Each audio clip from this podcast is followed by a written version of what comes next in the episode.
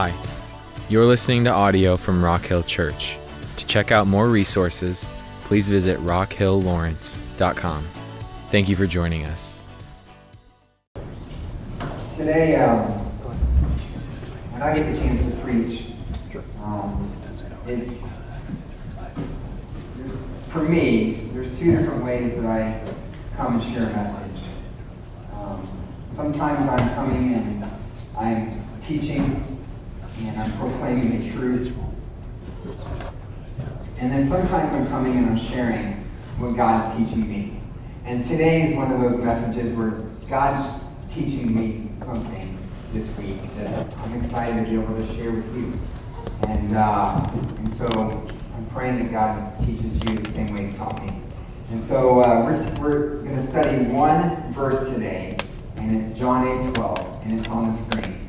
Um, and uh, the points are right there too. Um, there's three points today, and it's the text. There's not a whole lot of extra stuff that we're going to look at. And so we're literally going to be looking at this verse that Jesus said. So if you would stand with me again, and we're just going to read it together. And, um, so it says this When Jesus spoke again to the people, you guys say it with me. When Jesus spoke again to the people, he said, I am the light of the world. Whoever follows me will never walk in darkness, but will have the light of life. Guys, let's do that again. When Jesus spoke again to the people. He said, I am the light of the world. Whoever follows me will never walk in darkness, but will have the light of life. Guys, can you see it? I'm really excited about sharing this. One of the, um, when my family, when my wife and son and I, when my son was like two and a half years old, we had the opportunity to go to China for a month and to help a couple different mission teams over there. And we had uh, just discovered a, Hayden on that trip too. Uh, we, were, we had just discovered a kids um, worship songs. And as a parent, there's two different kinds of kids worship music. There's the kind that's really annoying that you want to get out of your head as soon as you can. Um, and kids usually like that, but the parents get really tired really fast. So that Jeff knows what I'm talking about. Um, and then there's the kind that is like the kids like it and it's tolerable to you and it's like meaningful. And so we discovered this worship music called Seeds of Faith. And so parents or soon-to-be parents, check out Seeds. Um, they have like 15 different CDs now. It's really encouraging us. They just take scripture and they put it to songs that are annoying. Um, and so one of the songs that, that were, was really meaningful to us on that trip in China was John 8 12. And we just sang it over and over and over again. Um, and we loved it because Kel memorized that song while we were in China, talking about how Jesus is the light of the world. And so it's a shameless plug for great music for kids. It's not annoying. But this song's been really powerful to me for the last 12 years, or this verse. And uh, I was excited to be able to learn more about it this week. I've, uh, I've thought about John 8 12 and the fact that Jesus says, I am the light of the world. I've always had this mindset, I've always had this picture of this being a missional verse. It is, don't get me wrong, Jesus says, I am the light of the world. But I've always thought it in the context of Matthew 5, where Jesus tells his disciples, he tells his followers to go be the light of the world, be salt and light. And I've always pictured this the same way, and Jesus is saying that he's the light of the world, and we're supposed to go follow him and be that light the more that I dug into it this week, Jesus is the light of the world for the world. But he's the light for me today. He wants to be the light of the world for me today. And that just made this verse just totally different. And it made this verse just, just change the perspective of it being a I need to go out and be the light of the world like Jesus is, to Jesus wants to shine his light on my life. And so I want to share about the setting of the story first, the setting of this verse. And so it's happening in one of the three feasts, one of the three celebrations that happened among the Jewish people. And it's called the Feast of Tabernacles or the Feast of Booths. And uh, that's when Jesus comes and he, and he makes this, declar- this proclamation and, and he also teaches. I think Dustin's going to teach on the rest of the passage next week. And so, but this, this festival, this feast, this celebration is a time when the Jewish people would come. It's a seven day festival, and they would celebrate, they would remember, they would remind one another of how God was so careful to take care of them in the, in the wilderness. He was so careful to love them, to provide for them, and to care for them. One of the ways he cared for them, and he was, you've heard, he was a, pillar of fire by night and a pillar in the clouds, and he led them by light. So much so at the very last day of the Feast of Tabernacles, or the Feast of Booths, in the temple, they would light four giant candelabras, and they would light the candles with light. As a symbol of God being the light for them. And I read some Jewish historians talking about how that, that you know, back then there was no electricity, obviously. And so these candelabras would light up and be like a beacon for the entire city. It's remarkable. And so at that moment, when they're celebrating the light and how God provided for them, is when Jesus comes and he says, I am the light of the world. And that struck me. How in that moment, in that setting, is when Jesus comes and says, The light that you've been worshiping as the God of the Jews and who took care of your ancestors and led them out of Egypt and into the promised land, I am the light of the world. It surpasses what happened then. I am fulfilling what happened with your ancestors. So, I am the light of the world.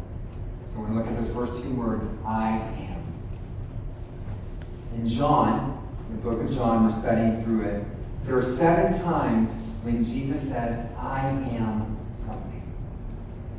A few weeks ago, Jim alluded to one in John chapter 6 where he says, I am the bread of life. He didn't allude to it, he preached on it in a larger verse, a larger passage. But today's the second one where Jesus says, I am the light of the world. And in the next several chapters, there's going to be five more times when Jesus says, I am the door. I am the vine. I am the way, the truth, and the life. He said, I am. Seven I am statements, and we're at the second one. But all these statements are referring back to Exodus chapter 3. I love this story. It's probably familiar to most people in this room, where Moses encounters a burning bush. Where God is speaking to Moses in the middle of this burning bush. It's not burning up. And in the middle of this burning bush, God tells Moses to go to Pharaoh, go to Egypt, and proclaim to let the Jewish people go who've been in bondage and in slavery. And Moses has this conversation with God in this moment, saying, I can't do this. I can't go back there. I can't do what you're asking me to do. And they go back and forth, and finally Moses says, Who should I say is even asking me to let a million people go? And God answers with saying this Tell them that I am. Tell them that I am. And so what God was saying is tell them that the I am who is everything in, in the world, the creator of the world, the lover of the world, the caretaker of the world. I am everything. Just tell them that I am. Told. And so Jesus is picking up on that moment. He's picking up on the fact that God gave himself the name I am. I, uh, for the historians in the room, I, I love this. So you know that the Bible, the Old Testament, was written in Hebrew. the New Testament was written in Greek. And so, in about 300 BC before Christ, one of the Ptolemy, I think Ptolemy II, had ordered 70 Jewish teachers to translate the Old Testament from Hebrew into Greek so the Greeks can be able to read the Old Testament. And when they translated Exodus chapter 3, where Jesus, where God is saying, I am is the one that you're supposed to tell them, that's my name. It was translated by this, ego eimi, I. And so in John chapter in John chapter 8, and all the book of John, the seven statements that John says, that Jesus said, I am blank, it uses the word ego eimi." there's other times in the book of John and other times in, in the Gospels where Jesus is talking and he doesn't use the words ego eimi. He just uses the words eimi, which means I am. But there's specific emphasis of going back to Exodus chapter 3 of him saying, I am God. So every time Jesus says, I am, he uses ego eimi. And what he's saying is he's saying, friends, followers, Jewish leaders, religious leaders, I am God. He's making no bones about it. He's not, he's not like maybe he's saying this. He is clearly saying, I am. I am God. So that's the beginning. He emphatically says, I am. Know, I read one commentary this week that said this. He says that when, when you're saying eimi, it means I am. But this commentator said when you say ego eimi, it means I and no other person. I am no other. There is no other one am. So what Jesus is saying, according to this commentator, is I and there is nobody else that can, can do this. I am, and no other am the light of the world. That's a really neat distinction for me. So Jesus goes on and he says, I am the light of the world. He's exclusive in that. He says, I am the light. And I am the light of the world. He's not saying I am a light. I'm not saying I am partially a light, or I'm not saying I'm a light for the Jewish people. But he said, I am the light of the world. He's making a declaration statement, a proclamation saying, I am God, and I am the light of the world. When I was in sixth grade, my family and I went on a trip. And uh, it was a long trip, and we stopped in New Mexico to visit the Carlsbad Caverns.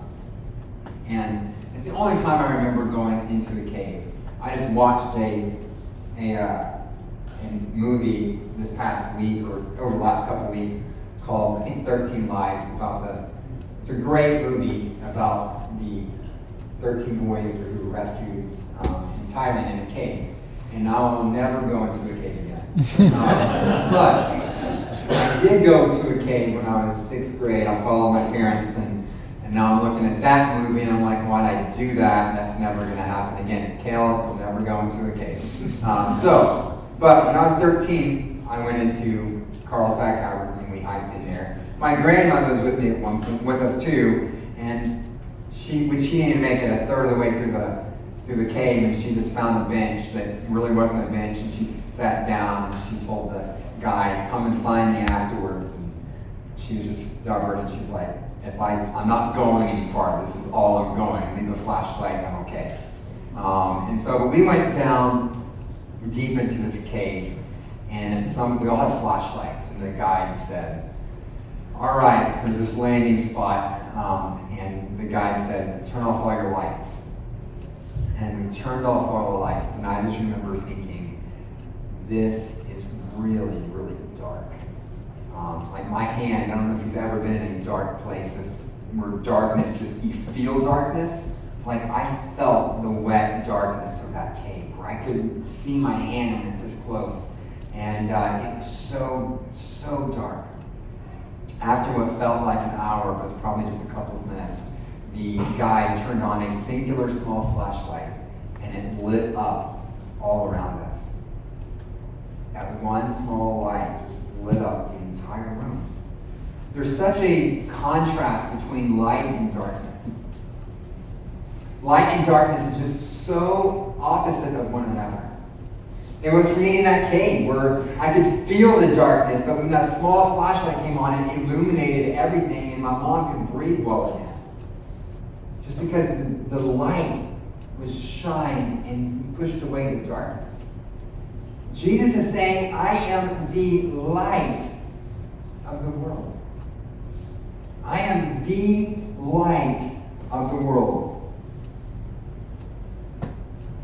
Where darkness is pushed back. I thought a lot this week about what light meant to the Jewish people. And I really started out with what did light mean to our author today, John. In John chapter 1, John clearly says in verse 4, he says, In him, which is Jesus, was life, and the life was the light of men. John's making this connection that Jesus is life, and in him, he's also the light of men. He's clearly saying at the very beginning, the prologue that we dealt with back in February, that Jesus is the light. He is the light of the world, and in him brings life, which we'll talk about in a minute. But for the Jewish believer, there's two other places in Scripture that I want to look at. One is the very, very beginning in Genesis chapter 1. It says this In the beginning, God created the heavens and the earth. And then listen to these three things that are described in verse 2. The earth was formless, had no form. The earth was void, it was lacking. There was nothing in it, it was lacking. And, um, and darkness was over the surface of the deep. So it's formless, it was void, which was lacking, and it was dark. But then what did God do in verse 3? And God said, Let there be what? Light. And what began to happen? Light pervaded the world. Pervaded and per- was pervasive throughout the world and all the earth. Because of light, God began to form things. Light, God used light to create darkness and to make it darkness into light. When there was nothing, when it was lacking, when there was void, things began to happen as God created everything else. But He started with light. So for the Jewish believer, for the first century Jew, light was huge. Not only was the sun's light what they used, they didn't have electricity, they had candles and fire. The light was huge. It provided warmth, provided cooking, it provided a way for their crops to grow. Light was huge, but it is even more important to that because they believed light was what God used light to bring about. Change darkness into light, create nothing out of the void, and started to form things. But even in one of the prophecies about Jesus in Isaiah 42, it says this I am the Lord, I have called you in righteousness. I will hold you by the hand and watch over you, and I will appoint you as a covenant to the people, as a name over you, and I will appoint you as a to the nations to open up blind eyes and bring about prisoners from the dungeon, and those who dwell in darkness of the prison. The light of the nations that he's referring to is Jesus. To bring about people that were in darkness and bring them into light, out of the dungeon and bring them into freedom. And so, this idea of light to the first century Jew, when they would have heard Jesus say, I am the light of the world, it would have all those meanings plus more. Not only is Jesus saying, I am God, but he's also saying, I am the light of the world, which he's picking up on the fact that he was, the, he was a prophecy from Isaiah 42. And he's saying, I am the Messiah, the one that came. To bring redemption and salvation to the people. As we talk about Jesus being a light of the world, he's a light for us too. It's not only for salvation. When we come to know Jesus, when we enter into a relationship with Jesus, when we're saved, when we have a salvation experience, the light of Christ comes into our life. But what he's talking about here is not just that moment of being the light in your life. For me, February 17th, 1991, probably before most of you were born. And that makes me feel old. I'm glad I realize that right now in this moment. That's sad. But, so it's a salvation moment. But Jesus wants to be our light every day. He wants to shine things on dark parts in our life, in our world. He wants to be a light, a beacon, a person who leads us and guides us and cares for us. I had a friend, I work with international students at KU, and I have a friend named, a few years ago named Chet. He was from Nepal, and he was getting his, his PhD in bugs. When he told me that the first time, I'm like, did I hear you right? You're studying bugs, and you're getting your PhD in it? Yep, he's getting his PhD in bugs. And his dream was to find a bug that's never been identified before. So he and his wife would go at nights for fun to try to collect bugs to see if they can find one that they've never found before. And I'm like, awesome. Um, I'll never go with you, but awesome. Um, and so my friend Chet, we were walking one day down there Potter Lake on campus, and in that moment, we found a uh, there's like a log, a wet log or a wet stick, and apparently every time he sees one, he turns it over to see if he can find a bug and collect it and see if he can figure it out. Um, and so he did, and they all dispersed. And I asked him, because he's the bug guy, I asked him, why do they go away? And he said, um, most people think because they're, they're trying to protect themselves. And he says, they're not. They're in a dark place, and light is coming on them, and they're scattering because of the light. When light shines on them, um, things they go away. In certain ways, in a weird way this week, I was thinking about that for our lives. That when light shines in our life, when Jesus' light shines in our life, what he's wanting to do is just show us the things that are not right, reveal things to us, demonstrate to us so that we can become more like him. He wants to bring things into light. I wrote this down this week that sin kept in the darkness and hidden brings bondage, but sin brought into the light brings freedom. I'll say that again. Sin kept in the darkness and hidden brings bondage. Those bugs are kept in bondage in this illustration. But when light shines on it, Sin brought into the light brings freedom. As we think about Jesus being the light of the world in our lives, would you consider asking God to shine his light on your life, to bring about any kind of sin, stronghold, bondage in your life that he wants to bring freedom for you? And Jesus came to free the captives and bring freedom to those in bondage. Would you ask God, maybe, courageously, to shine light on your life? So Jesus' claim was that he is God by saying, I am. And then he was also claiming that he was the Messiah. He was the one that was bringing salvation by saying, I am the light of the world, and referencing back to Isaiah 42. Then he says this He who follows me will not walk in darkness. This idea of follow is not just a one time commitment where you're going to follow and you're following the leader and the leader's way far away. It's like not just tagging along like you're like a third wheel and on a date and you're just kind of there engaging in this experience.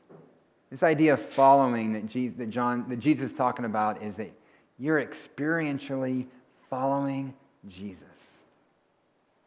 He who follows me, not just I made a decision in 1991 and I'm following God now. No, Jesus wants us to follow him daily, to experience him daily. Following Jesus is not simply tagging along with Jesus or even simply keeping your distance, but is believing Jesus for who he is and allowing that to change your life and the trajectory of your life. Believing that he says, I am the light of the world. When you choose to give your allegiance to Jesus and follow him, you have him. You get to experience him because he's the light of the world and he's there for the taking. And then quickly, he says that you may have the light of life. The light of life.